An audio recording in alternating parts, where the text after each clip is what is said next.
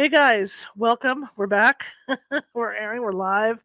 We're live on all our networks here. Let me get my banner going.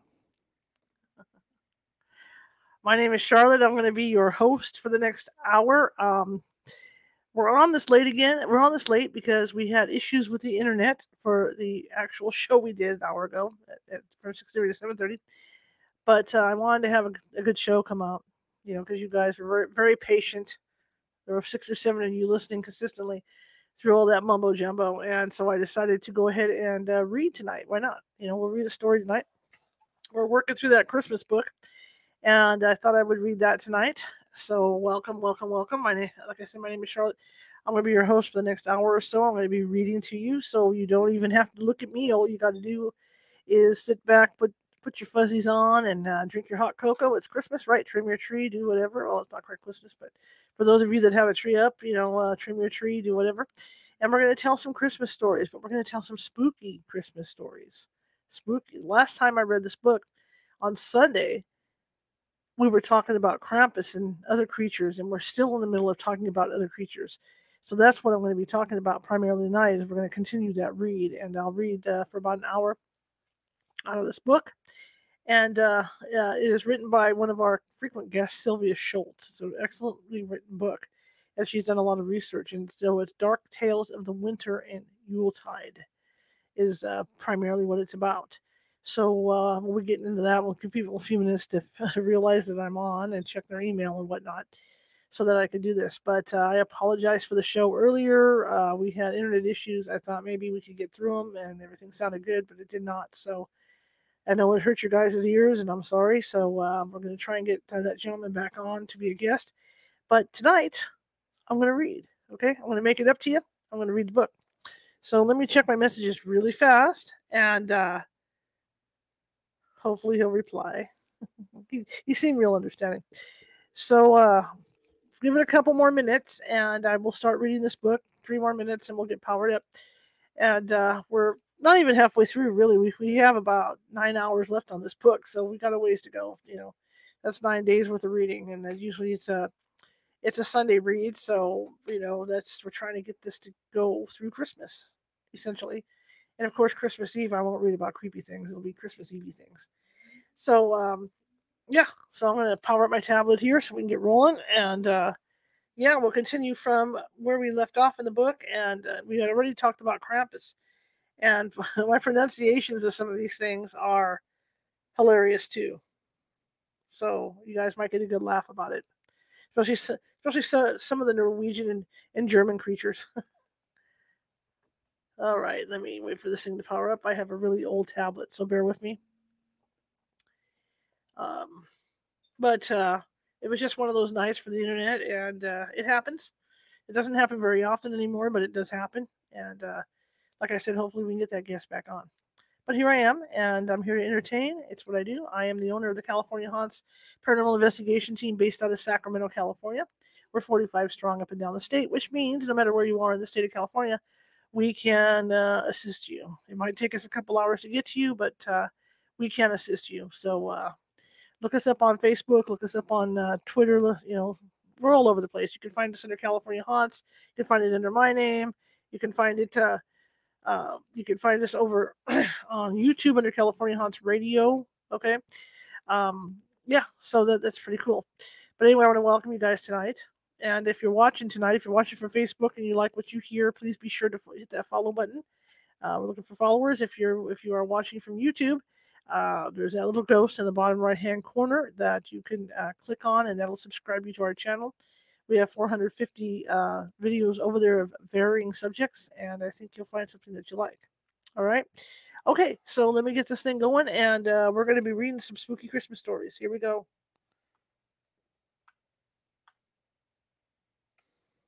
And again, you'll probably get a good laugh because my pronunciation of some of this stuff is is outrageous. So.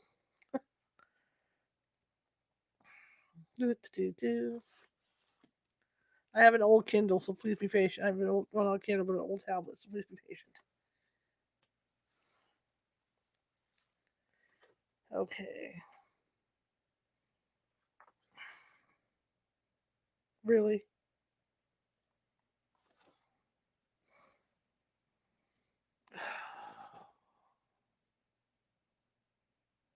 There we go. All right. so we're going to be talking about some different Christmas creatures that are legendary in other countries and maybe some over here as well. So, uh, like I said, we already talked about, excuse me, we already talked about Krampus. So now we're going to Turkey. So, Karen Konkolos, Karakonkolos, the Turkish Christmas Sasquatch. The Karen Konkolos is a tall, hairy, ape like figure that stalks Bulgaria and Turkey. In Turkey, it appears in the first 10 days of Zemheri, the dreadful cold. In other words, the bitter heat, the, the bitter heart of winter, from December 22nd to January 2nd. In Turkish folklore, the Karen Konkolos imitates the voices of loved ones to lure people outside into the cold night.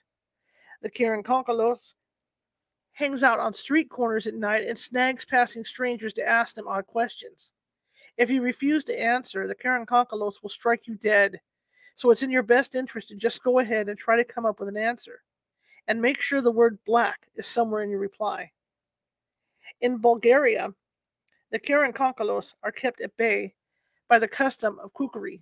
This involves dressing up in funny costumes and putting on bells to scare away evil spirits, including the Karen Konkolos.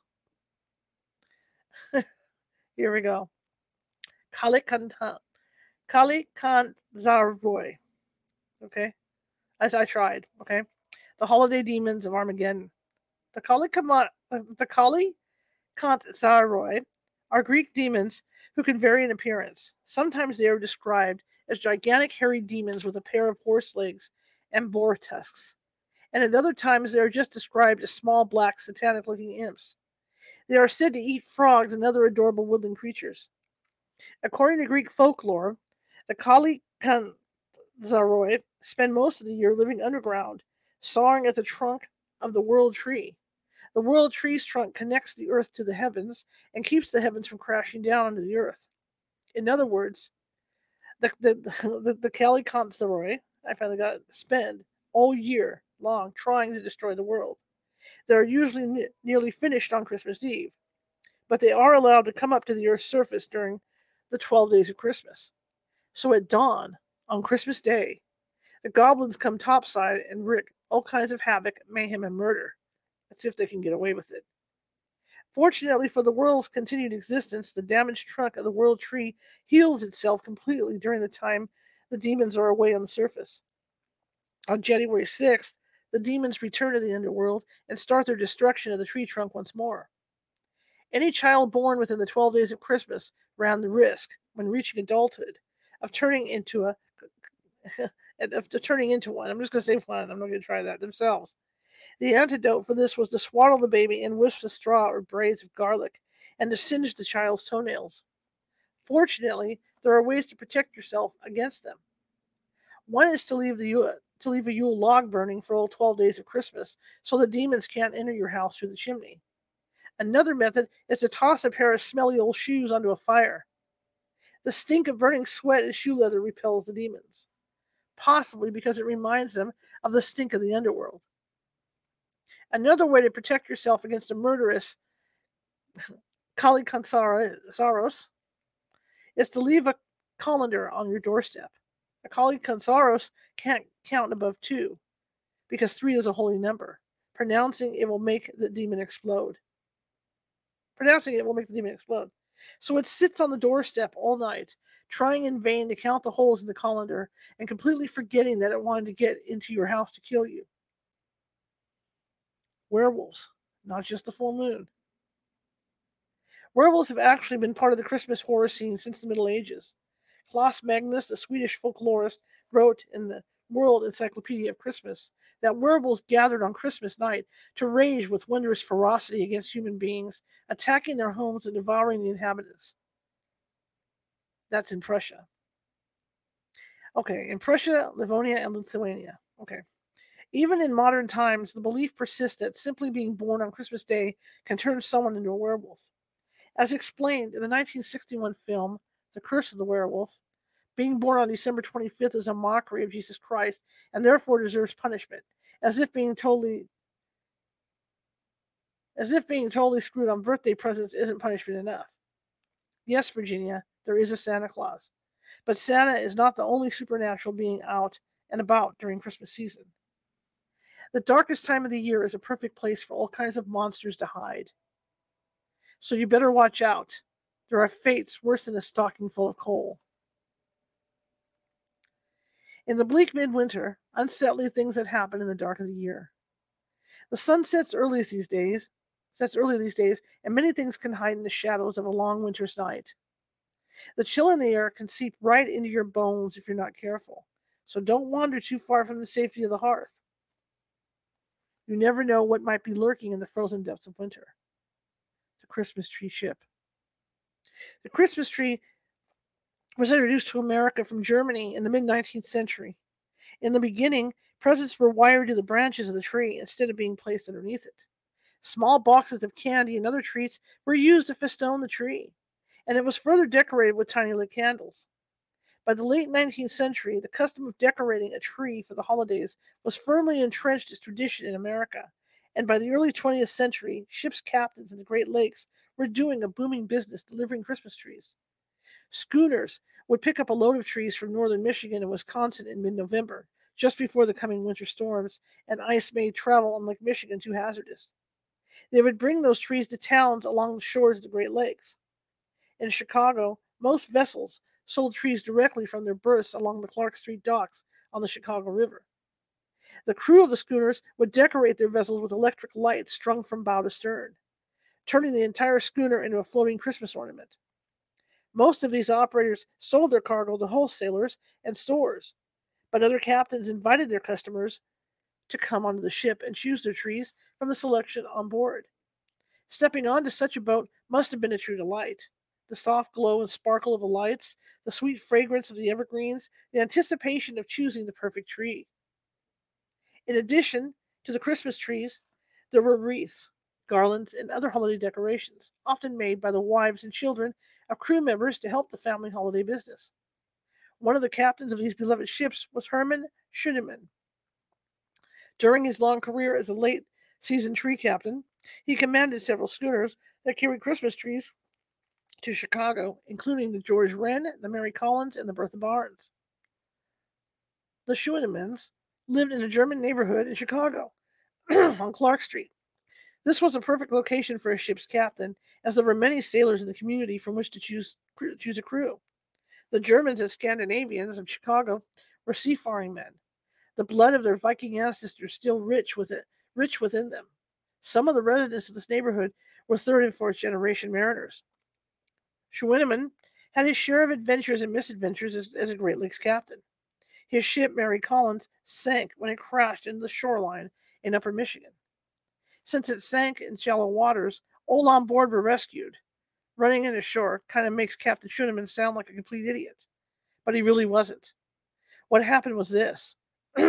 at Thompson, Michigan, the harbor at Thompson, Michigan, Michigan, the harbor master kept a light burning on the south dock to help navigation. The pilot on the Mary Collins said, There's Thompson, and steered straight for it, assuming he was headed into the harbor. But this particular light happened to be a kerosene lamp shining out of an upstairs window in a log cabin, one half mile east of Little Harbor, Michigan.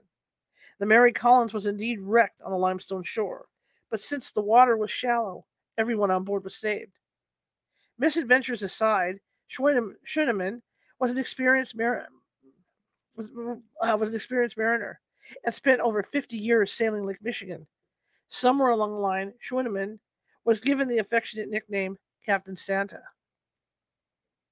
He came by the jolly title honestly. His slogan was the Christmas tree ship. My prices are the lowest. Not the catchiest of advertising phrases, perhaps, but what he lacked in originality, he made up for in generosity. Christmas trees sold for between 50 cents and $1, and many Chicagoans celebrated their holiday with a tree purchased from Captain Santa. But Schuenemann also gave trees away to poor folks on the waterfront and to the city's churches. The newspapers got wind of this habit of, of Schuenemann's, and reporters looking for a heartwarming story for the Christmas season wrote articles on the captain's charity. Schuenemann was intensely proud of the nickname he'd earned over the years. He clipped the articles out of the papers and kept them safe in his wallet. In addition to making sure everyone who boarded his ship went away with a tree, Captain Santa made sure they had a healthy meal as well, served on board the vessel. These meals often included roast bear and venison as the main course. Herman Schuenemann, in his role as Captain Santa, was in good company.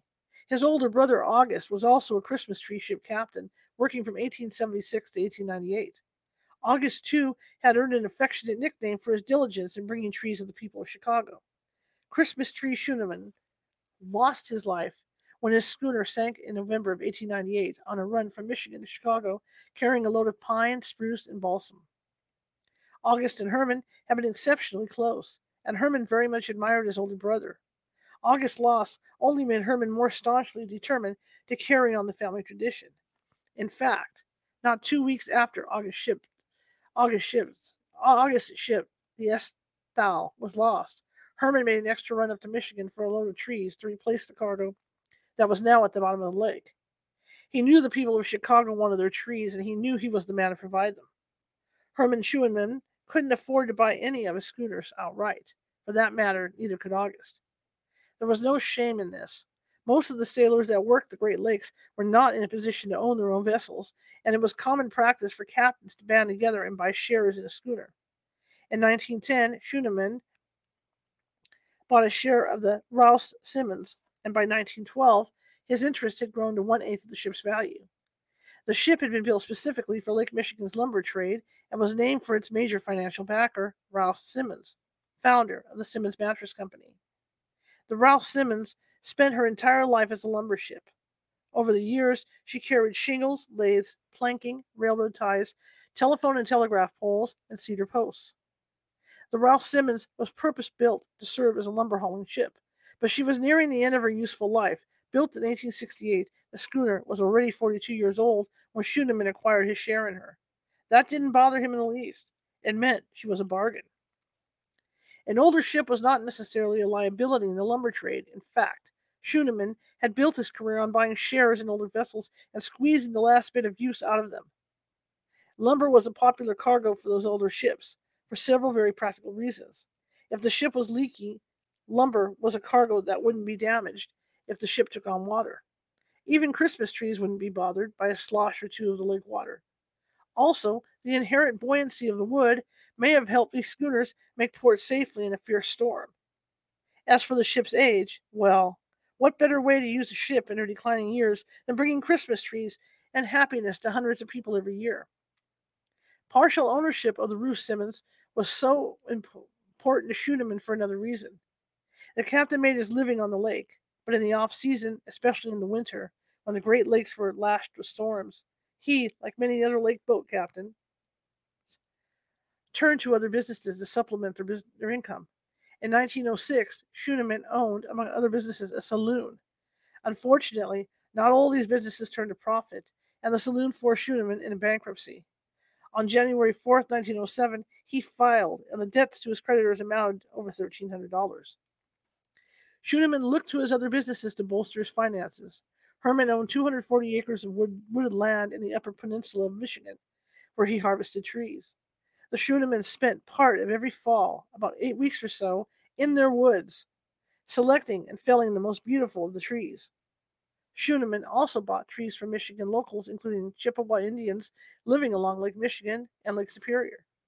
The Christmas tree trade also provided late season employment to area lumberjacks. This bolstering of the local economy continued when Schuenemann reached Chicago. He would set up sewing machines on the deck of his ship and hire 50 women to make wreaths and garland from the boughs that filled the hold. These 50 women would, by Christmas Eve, have made over 60,000 feet of garland. By 1912, Schuenemann was one of the last Christmas tree merchants who still shipped his trees by schooner. Railroads were regularly used to transport trees by this time, and Captain Schuenemann was not unaware of the benefits of shipping trees by railway. In fact, that's how he got the trees from the forest to the shoreline to load his ships. And Barbara Schuenemann would often take the train home to Chicago as Herman left Thompson to wait for him at home. But Schuenemann felt that he was honoring the tradition his German neighbors and so many others had come to enjoy the romance of stepping onto the gently rocking deck of a ship to choose their Christmas tree for that year. Plus, the wind to fill the, be- the belying white sails of the schooner was absolutely free. On November 22nd, 1912, the Ralph Simmons left Thompson, Michigan, loaded with 5,500 evergreens for the final voyage of the season. November had the reputation of being a bad month for travel on the Great Lakes, but a Christmas tree merchant had little choice but to chance the trip. There was a storm brewing that was predicted to hit something to hit sometime during the week-long voyage, but all in all, November 12th had been relatively quiet weather-wise. Schuenemann had a good reason for taking a chance and making this last Christmas tree run. Snow had already fallen on the tree farms in Michigan and Wisconsin. Other lake captains were spooked by the possibility of nasty weather. Schuenemann hoped that this combination, leery competitors and a general shortage of trees, would lead to a huge profit for the year and solve his money troubles. So at noon, the Ralph Simmons sailed from Thompson Harbor, crammed with trees. Reports later varied as to how many men were on board, in addition to the captain and crew. The ship carried several passengers.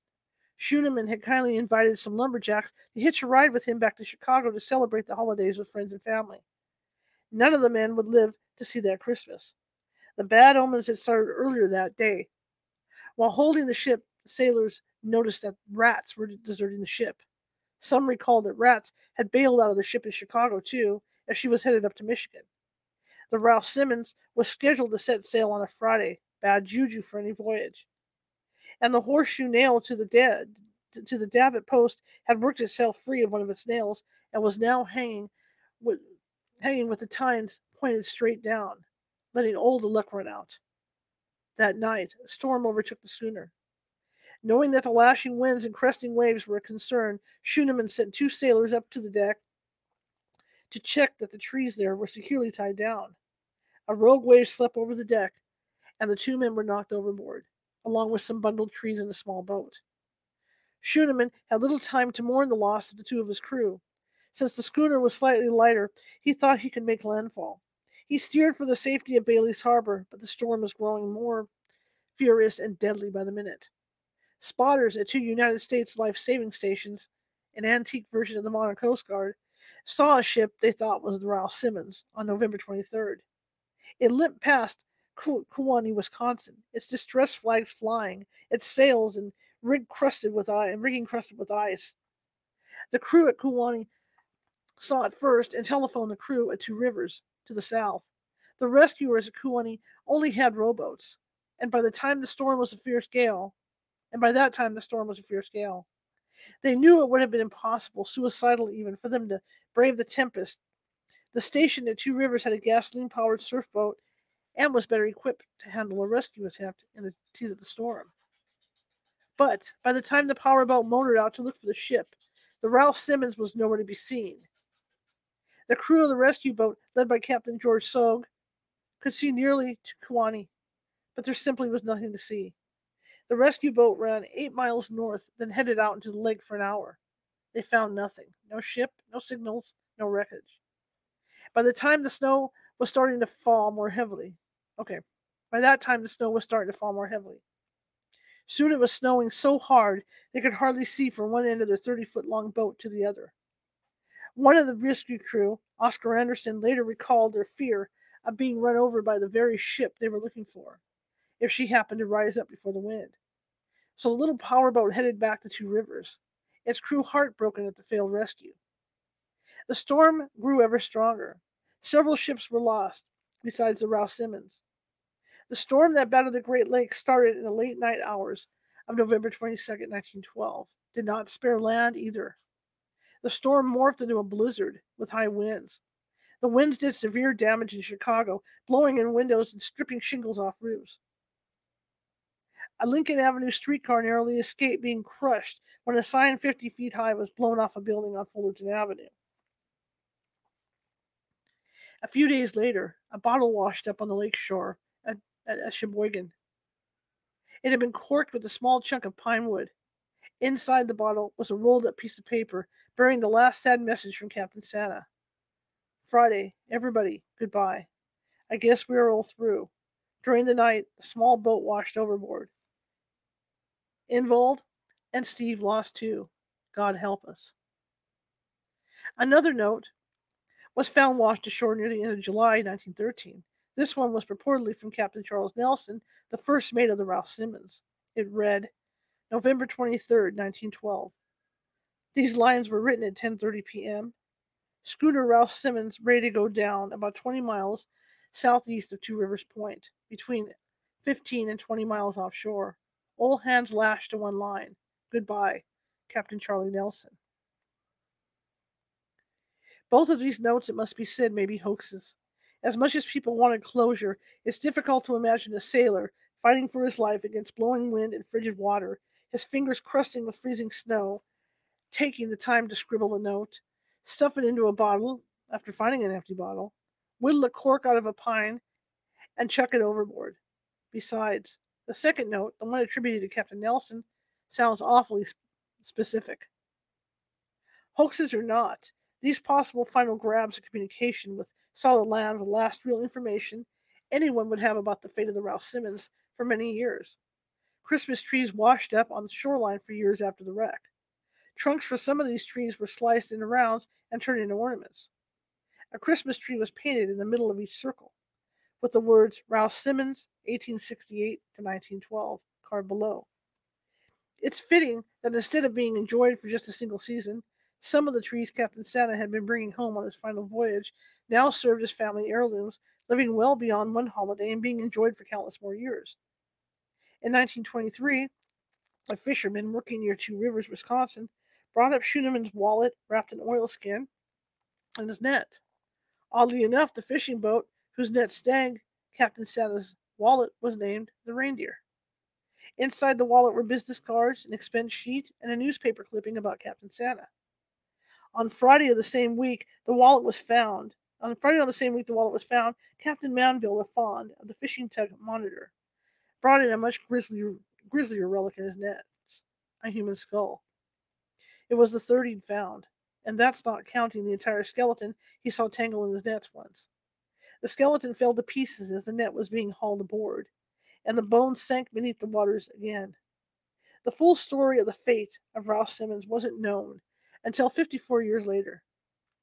On October 30th, 1971, a driver from Milwaukee named Kent Bellrichard discovered the wreck in 160 a di- I'm sorry, a diver from Milwaukee named Kent Bellrichard discovered the wreck in 165 feet of water, 12 miles northwest of Two Rivers. An archaeological study of the wreck painted a clearer picture of the schooner's final hours. The windlass was in the middle of being prepared to lower the port side anchor. Something went wrong, and the crew was trying to hold the schooner into the wind by dropping the anchor. But given the depth of the water and the amount of chain, it would have been impossible for the ship to anchor safely in the lake. It, it's also known that the Ralph Simmons was dangerously overloaded with trees. Some reports indicated that the schooner was riding very low in the water when she left Thompson, Thompson Harbor, laboring under the weight of the trees in her hold and on her decks. It's quite likely that the estimated eight foot tall pile of trees on her deck destabilized the schooner and led to the, led to a domino fall, fall a domino fall of events that ended with the vessel sinking. When the ship was found, archaeologists noticed right away that the navigational wheel was gone. They wondered what had become of it. After all, it weighed 400 pounds. Parts of it were steel and parts cast iron. It couldn't have gone far from the wreck site. When the wheel finally did turn up, dragged to the surface in a fishing net, one of the mysteries of the wreck was finally solved. It had long been theorized that the actual wreck was caused by the bundles of trees on the deck getting encrusted with snow and freezing like spray and turning into blocks of solid ice, which then tore loose and turned into deadly battering rams, ripping the wheel off and leaving the ship with no steering capabilities. When the wheel was finally discovered, the restorers found that many of the handles of the wheel were catastrophically bent, with some missing altogether. The truth was revealed at last, with a new theory the mizzen mast, driver boom, the support for the mainsail, had snapped its rigging, then swung wildly until it crashed into the wheel. People had wondered for years why the Ralph Simmons didn't put into Two Rivers, and why the rescue boat from that station had never been able to locate the foundering ship. The reason Captain Schuenemann didn't steer for safety was because he couldn't steer for safety. As Rochelle Pennington, author of the historic Christmas tree ship, put it, once the wheel was gone, the Simmons was fighting for its life with both hands tied behind its back. Divers to the wreck of the Rose Simmons say the trees are still stacked in the hold. If you look closely, you can see that the trees lower down in the pile still have their needles attached. The loss of the Ralph Simmons marked the beginning of the end for schooners in the Christmas tree trade. These lovely, graceful vessels were the last survivors of the golden age of sail. Schooners like the Ralph Simmons were a dying breed, already being pushed aside by the march of progress in steam technology. By 1920, the Christmas tree trade on the Great Lakes was all but extinct. But here is the amazing thing about this whole story, even better than August Schuenemann being called Christmas Tree Schuenemann, or Herman picking up the nickname Captain Santa. With the tragic loss of both men, August in 1898 and Herman in 1912, the women and their families carried on their legacies. Barbara Schuenemann was determined that her husband's good works should not die with him. W.C. Holmes, who owned a Chicago shipping company, was a good friend of the family, and Herman had been commanding his ships for years. Holmes donated the schooner, Oneida, for Barbara and her daughters to use to sell the trees just a couple of weeks after the Ralph Simmons was lost.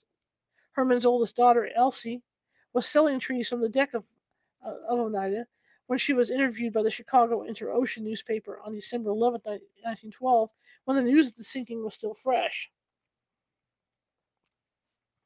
Before setting off from Thompson, Herman Schuenemann had sent two railroad cars, cars of ships to Chicago.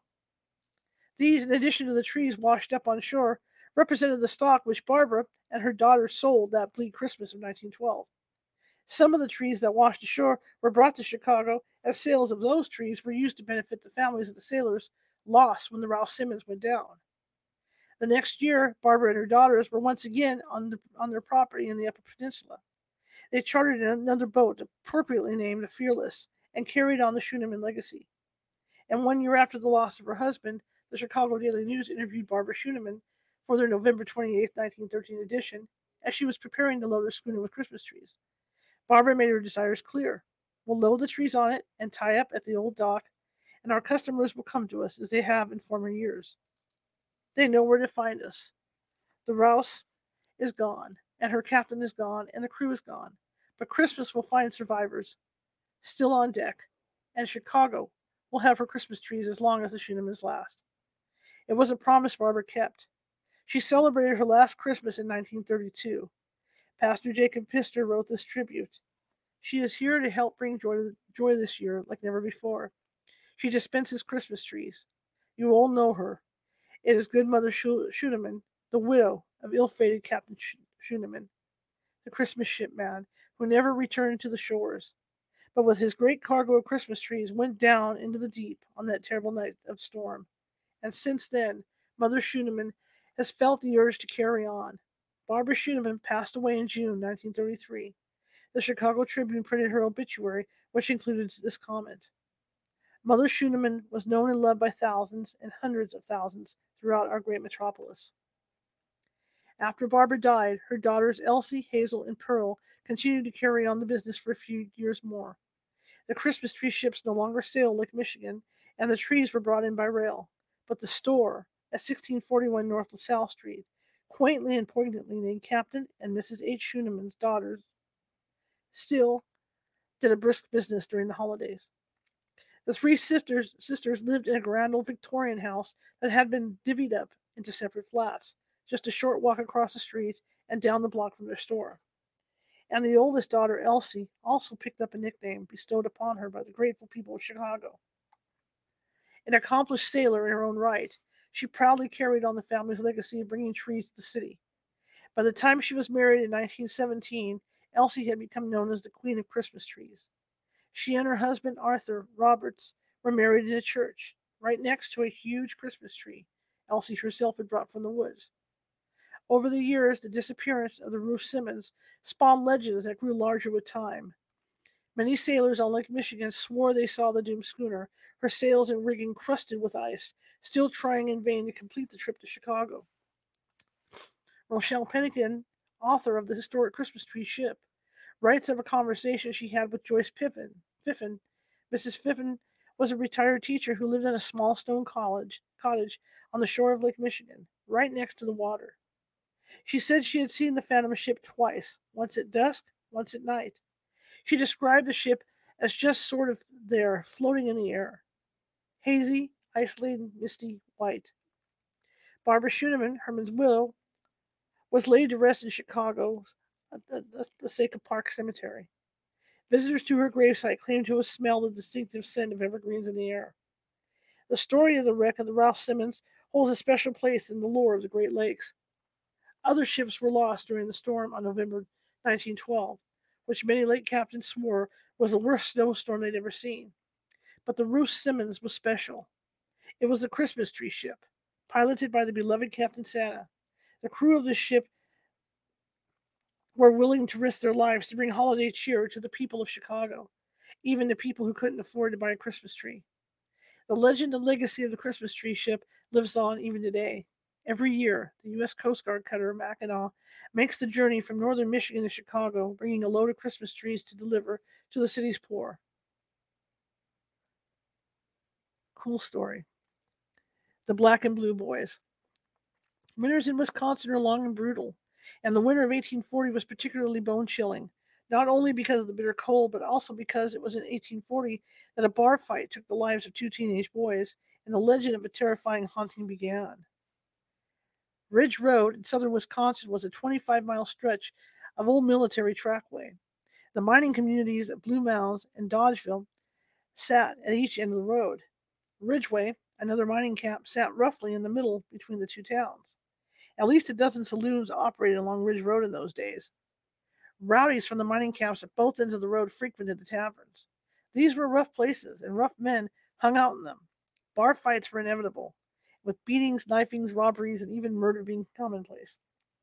One winter night in 1840, two young men, barely into their teens, had the sheer bad luck to stumble into one of these bars, a dive called McKillop's Saloon. They discovered far too late that it was a clubhouse for thugs and bullies, and they were not welcome there. The boys had been out in the bitter winter night, no one knows why.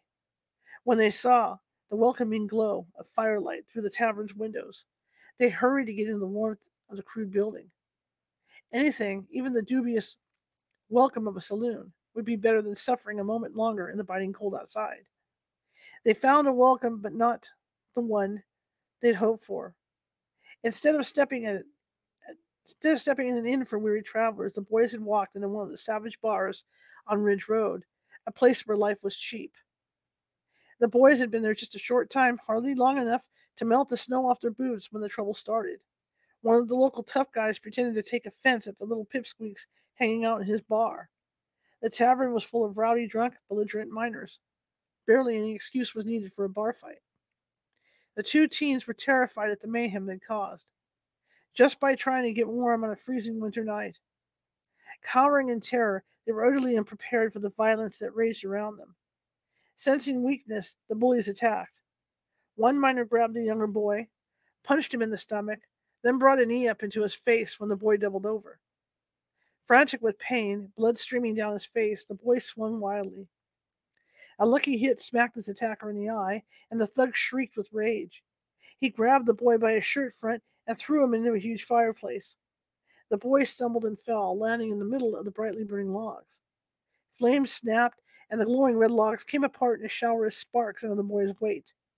His clothes caught, and he was burned alive. The older brother stood stunned for a moment, his hands clapped over his ears to drown out the sounds of his brother's screams, his eyes wide open with helpless horror. Then he realized his own danger. He ducked and weaved to escape his attackers and made it to the door just ahead of the grasping hands. He yanked open the door and stumbled out into the darkness, sobbing. A few days later, his dead body was found in a nearby field. Sadly, he had escaped the bar fight, only to freeze to death that night. No one ever found out who the boys were or why they had been wandering Ridge Road that night. But the boys took their revenge, and soon enough, everyone knew their tale, if not their identities. From 1850 to 1910, the two murdered teens made Ridgeway their hellish home. The phantoms were so dangerous that soon people began to travel in groups, fearing to be alone on the road after dark. The boys didn't care who they attacked in their hunger for vengeance. No one was safe, and those they attacked at night were lucky if they survived the encounter. The murdered boys were fiendishly inventive in their attacks. They appeared in a wide variety of shapes. They took the form of a herd of pigs, or a flock of sheep, or a pack of dogs. Sometimes they took human form, manifesting as a man with a whip, headless men, women young and old, even as themselves, burnt black and frozen blue. One brother even attacked a man in the form of a ball of white hot flame. Even with these vicious attacks being common knowledge, some skeptics dismissed the idea that the murdered boys were behind them. John Lewis was one of those who scoffed at the idea of savage ghosts. He was a butcher by trade, and he was known throughout the state as a champion wrestler. He earned the nickname the Strangler because of his fondness for chokeholds. John Lewis was a fearsome grizzly bear of a man, and he was not going to be cowed by figments of other people's imaginations. Lewis was headed home one night after helping a neighbor with his butchering when he heard the encounter when he had an encounter with the Ridgeway Ghost.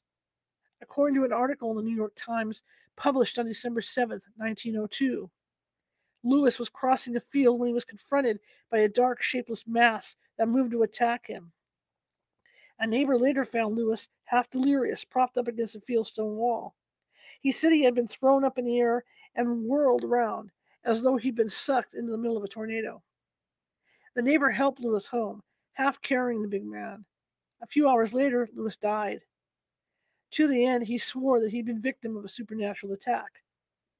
In 1910, the town of Ridgeway caught fire and was largely destroyed in the blaze. Some say that sightings of the Ridgeway ghost ended after the 1910 fire.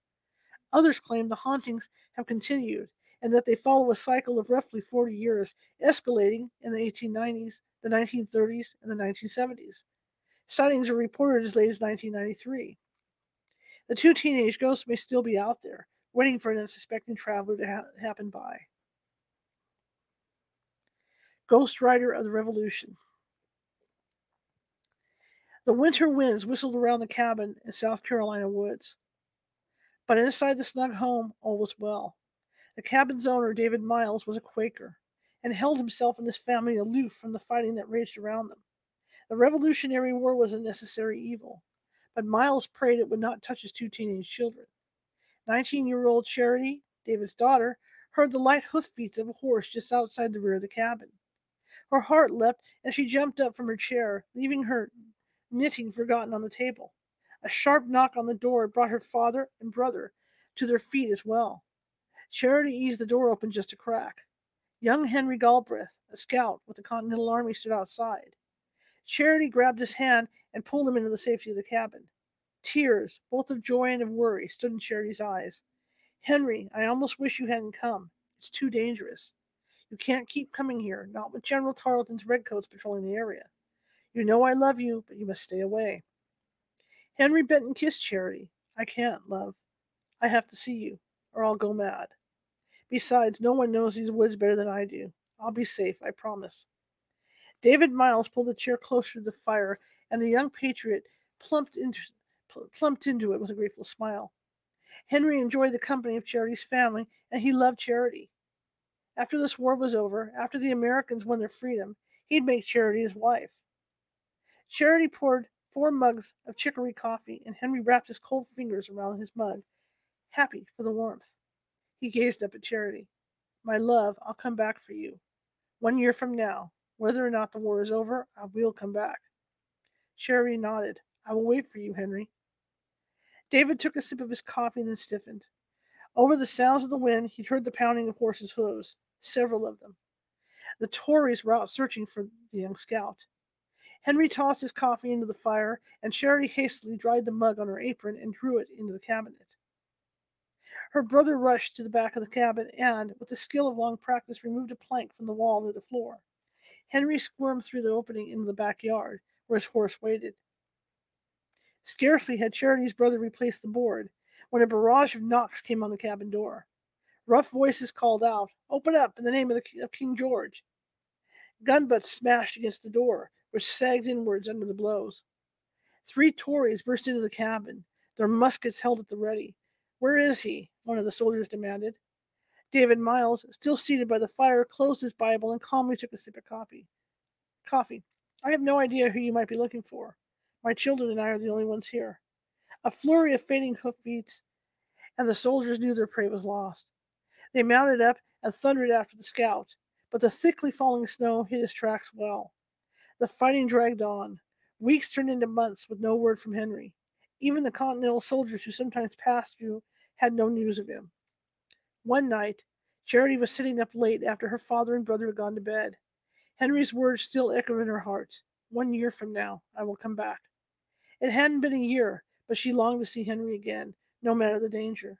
She reached for her shawl and stepped out of the cabin. She felt oddly drawn to the edge of the clearing. At the edge of the woods, a strange bluish light began to glow. Raising her hand to her eyes to shield them, Charity saw movement in the light. A rider came galloping out of the woods. He was dressed all in black, the better to blend into the shadows. He was riding hard, intent on some urgent business.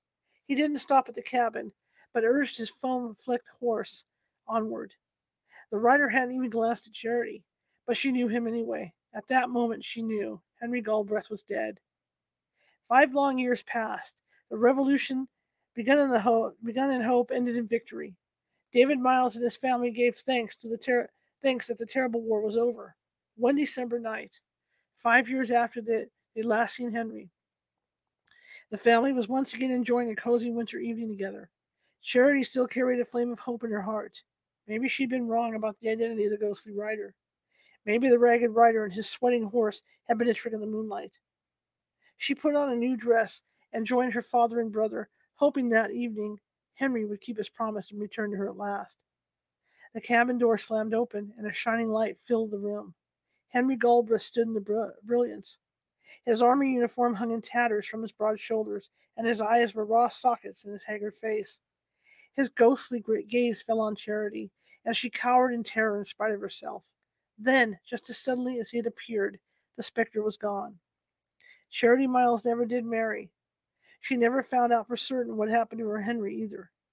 Being a scout, his whereabouts were often unknown. It was assumed that he had been killed in battle. The cabin in which Henry Galbraith pledged his love to Charity Miles is long gone.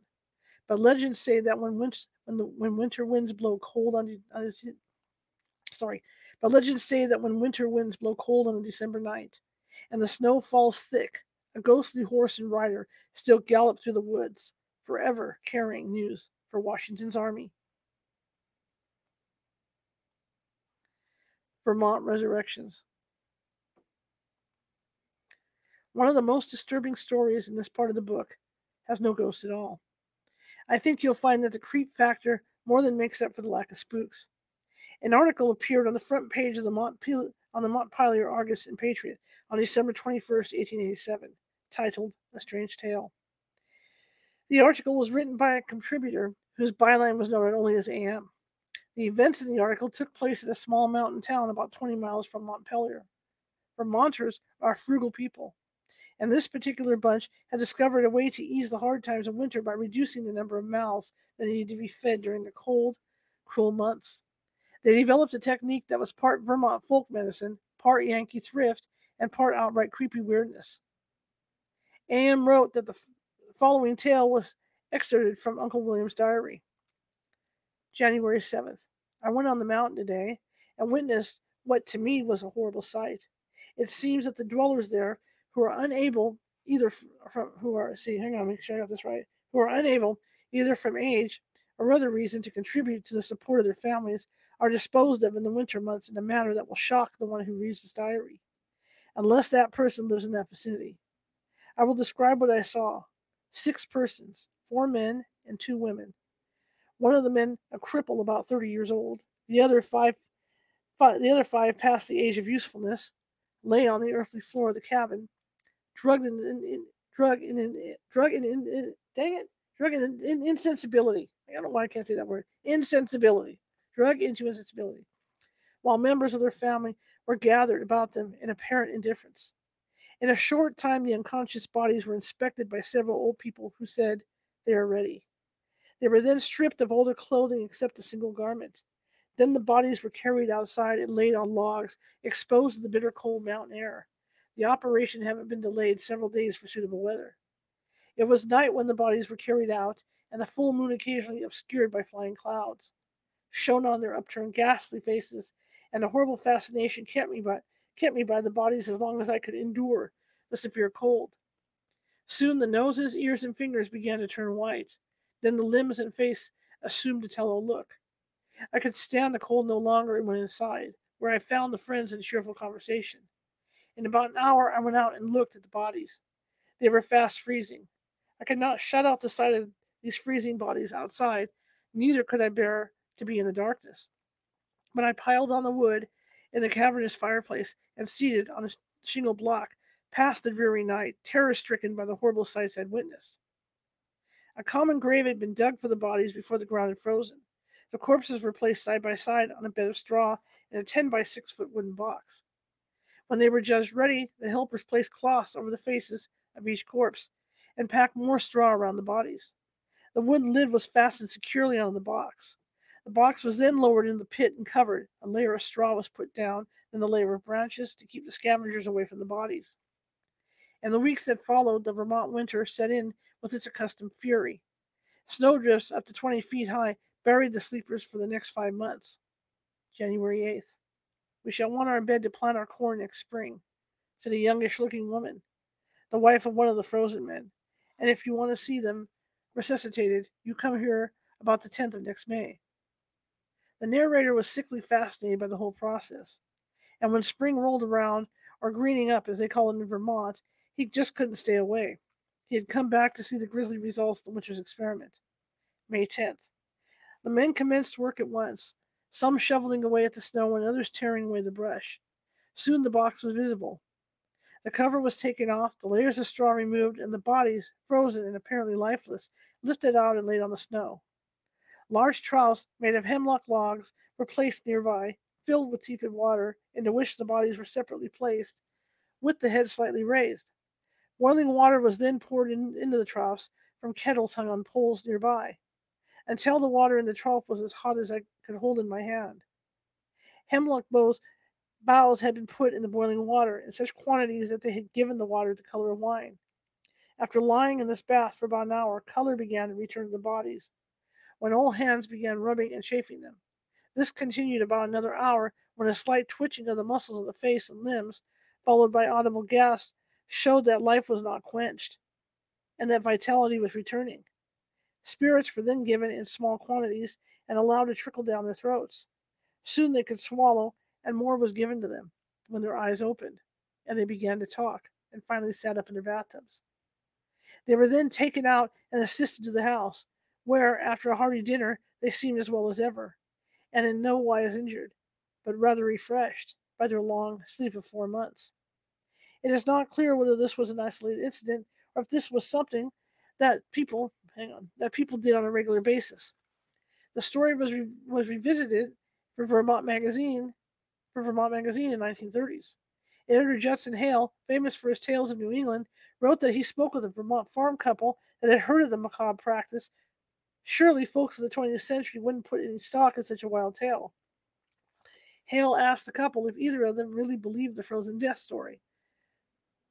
Certainly do, the husband replied. Then the wife added, The only part I doubt is the thawing out.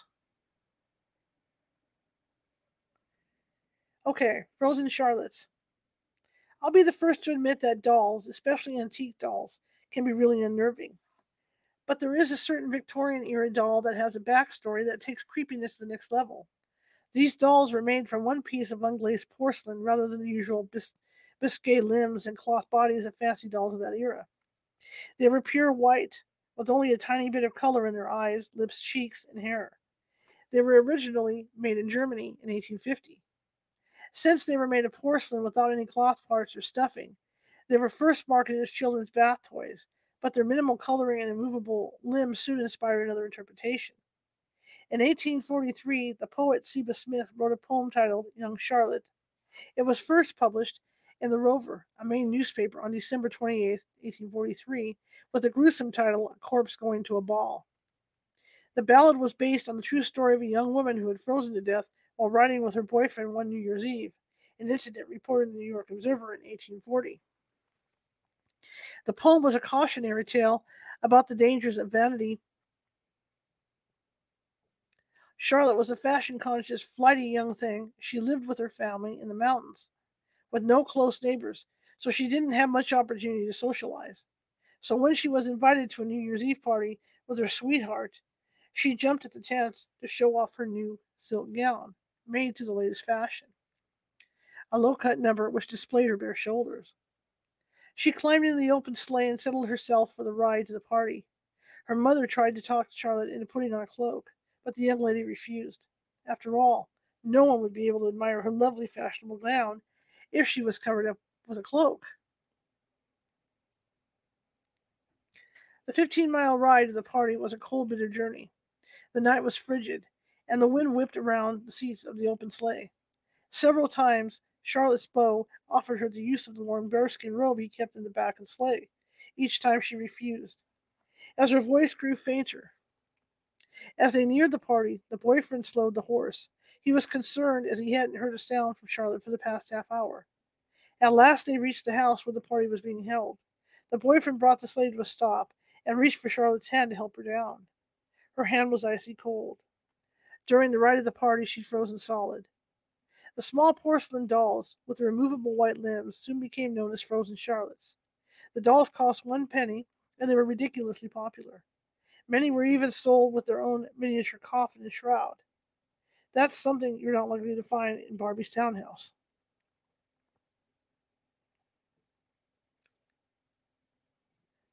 Okay, guys, I'm going to wrap up for the night. Gotta go a little earlier. Hope you enjoyed this, and uh, I'll be back Sunday reading from this book. Let me do this. It's a pretty good book of Christmas terror stories, right? Anyway, um, I hope you enjoyed the book. I, I actually enjoyed it too. But anyway, um, oh, let me get adjusted here. I kind of sunk in the chair. But anyway, uh, hopefully we'll see you tomorrow. Tomorrow, Nancy Matz will be with us, and we're going to be talking about what to say when you meet a ghost or when you come in contact with a ghost. What, what, what you know, the kinds of things you should say. Because sometimes you know you'll see a ghost and you'll just kind of stare at it, and it disappears in front of you, and you don't know what to say. So we're going to be talking about stuff like that. You know, how to actually talk to a ghost, things like that. Anyway, I will see you tomorrow at 6:30 p.m. Pacific, and uh, yeah, I'm gonna take care of something in the chat room right now. Give me a minute. Okay. Yeah, I see it. Okay. Anyway, I will see you tomorrow, 6:30 Pacific. Have a good rest of the night. See ya.